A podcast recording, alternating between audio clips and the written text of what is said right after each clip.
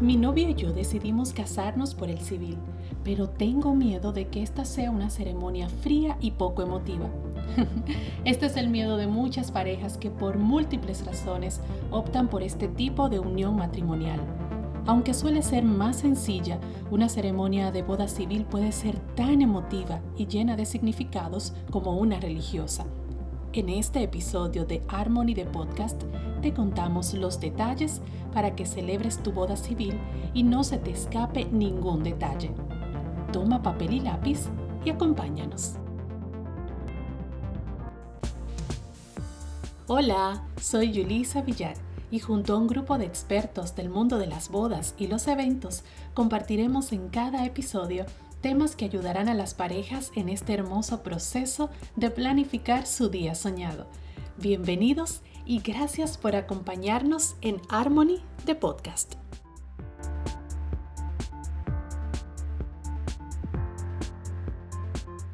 Una boda civil no es más que el reconocimiento oficial de una unión matrimonial ante la ley.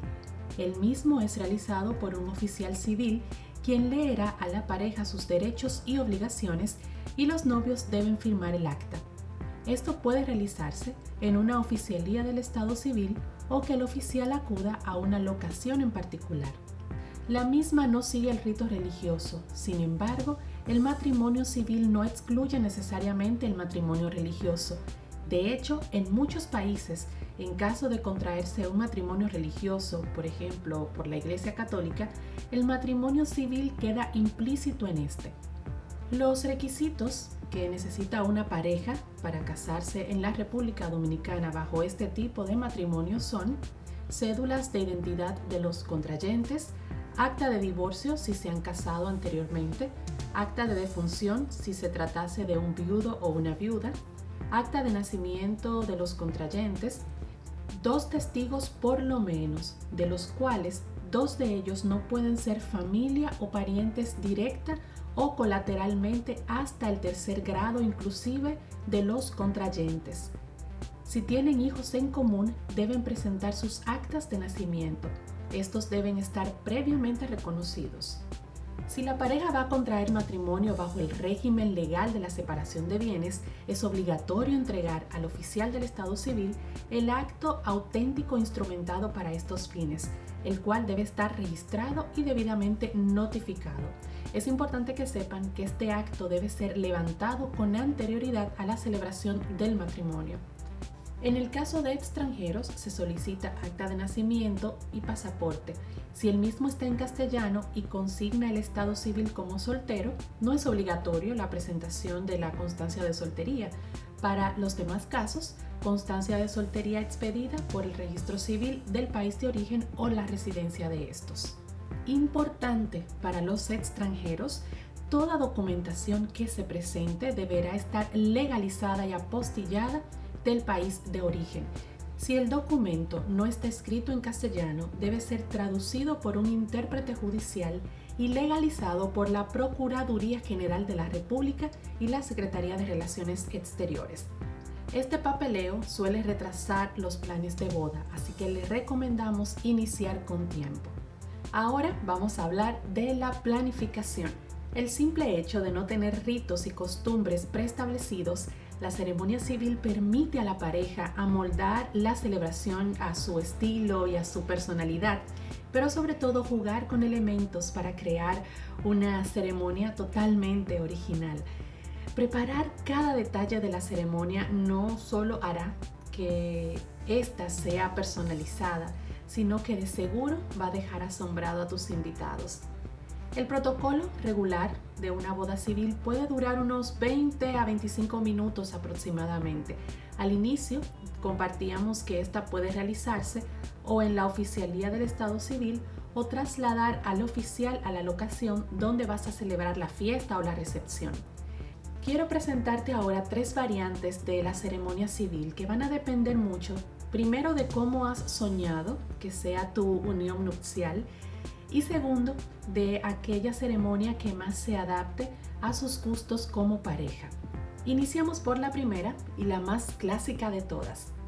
Podemos llamarle ceremonia nupcial civil regular.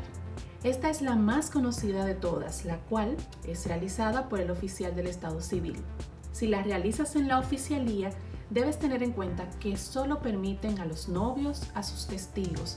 En algunos lugares, dependiendo del tamaño de la oficialía, podrían permitirte algunos familiares cercanos. La opción más usada aquí en nuestro país eh, por las parejas es trasladar al oficial al venio o al lugar de la fiesta. Así, todos los invitados pueden ser testigos de este momento tan importante.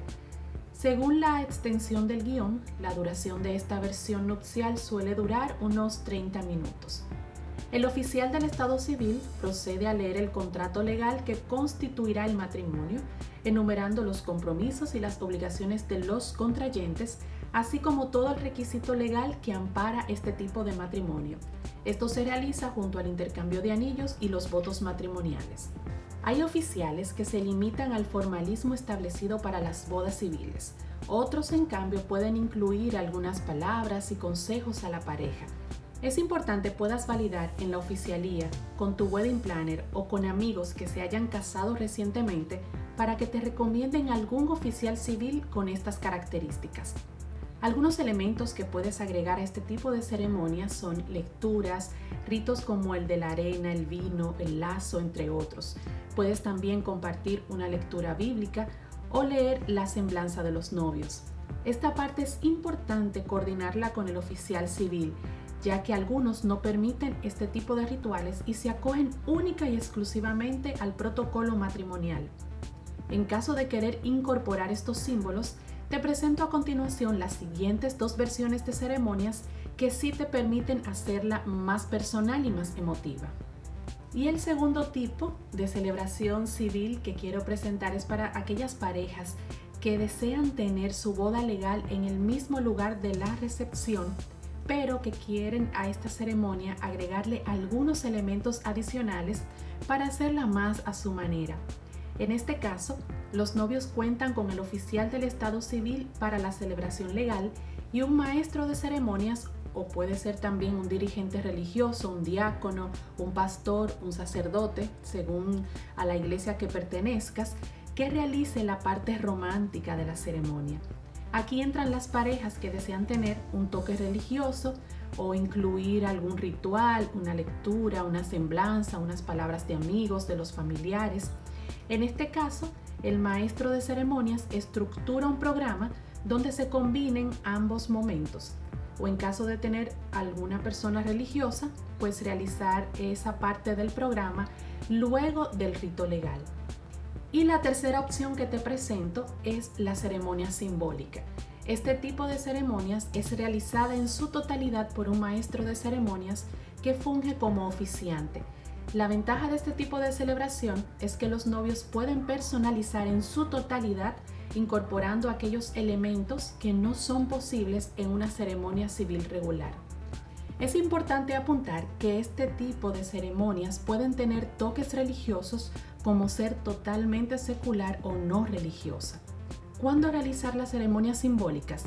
Si los novios se casaron previamente por el civil o se van a casar, en el extranjero y no van a tener o no tuvieron una celebración y quieren que su familia y amigos sean partícipes de su unión. Y si desean tener una boda más personalizada y ajustada a sus deseos y gustos como pareja. Les recuerdo que este tipo de ceremonia no tiene validez legal, por lo que deben casarse previamente, como les comentaba, en la oficialía del Estado civil. Entonces, resumiendo, las tres propuestas de ceremonia civil que le presentamos en este episodio. El primero es la ceremonia civil regular, donde es realizada única y exclusivamente por un oficial del Estado civil, el cual puede ser en la oficialía o en la locación donde tendrán la fiesta.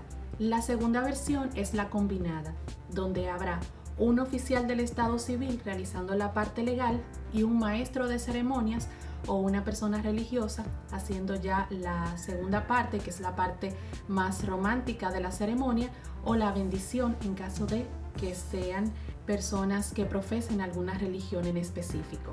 Y la tercera versión que les presento es la que es totalmente simbólica, donde un maestro de ceremonias o un oficiante guían todo el programa y los novios se han casado previamente por la oficialía, la parte legal. Ese día solo se celebra la parte simbólica. Es importante que sepan que en este tipo de ceremonias simbólicas, en el programa se establece un momento para el intercambio de votos y el intercambio de anillos, así como la proclamación de que son marido y mujer y que se ha sellado con el beso. Esto es para que sus invitados sientan que están realizando su unión matrimonial en ese momento. Y claro, un elemento importantísimo que no puede faltar en ningún tipo de ceremonia es la música la cual aporta una magia especial a este tipo de encuentros nupciales. Puedes optar por tener desde un violín hasta un grupo de cámara, el cual va a estar recibiendo a los invitados con música súper adecuada para el momento y luego entonces participar en los diferentes momentos de la ceremonia. ¿Qué te pareció? ¿Ya pensaste cuál tipo se ajusta más a ti y a tu pareja, a sus gustos, a sus deseos? Te invito a cerrar los ojos e imaginarte ese momento tan esperado.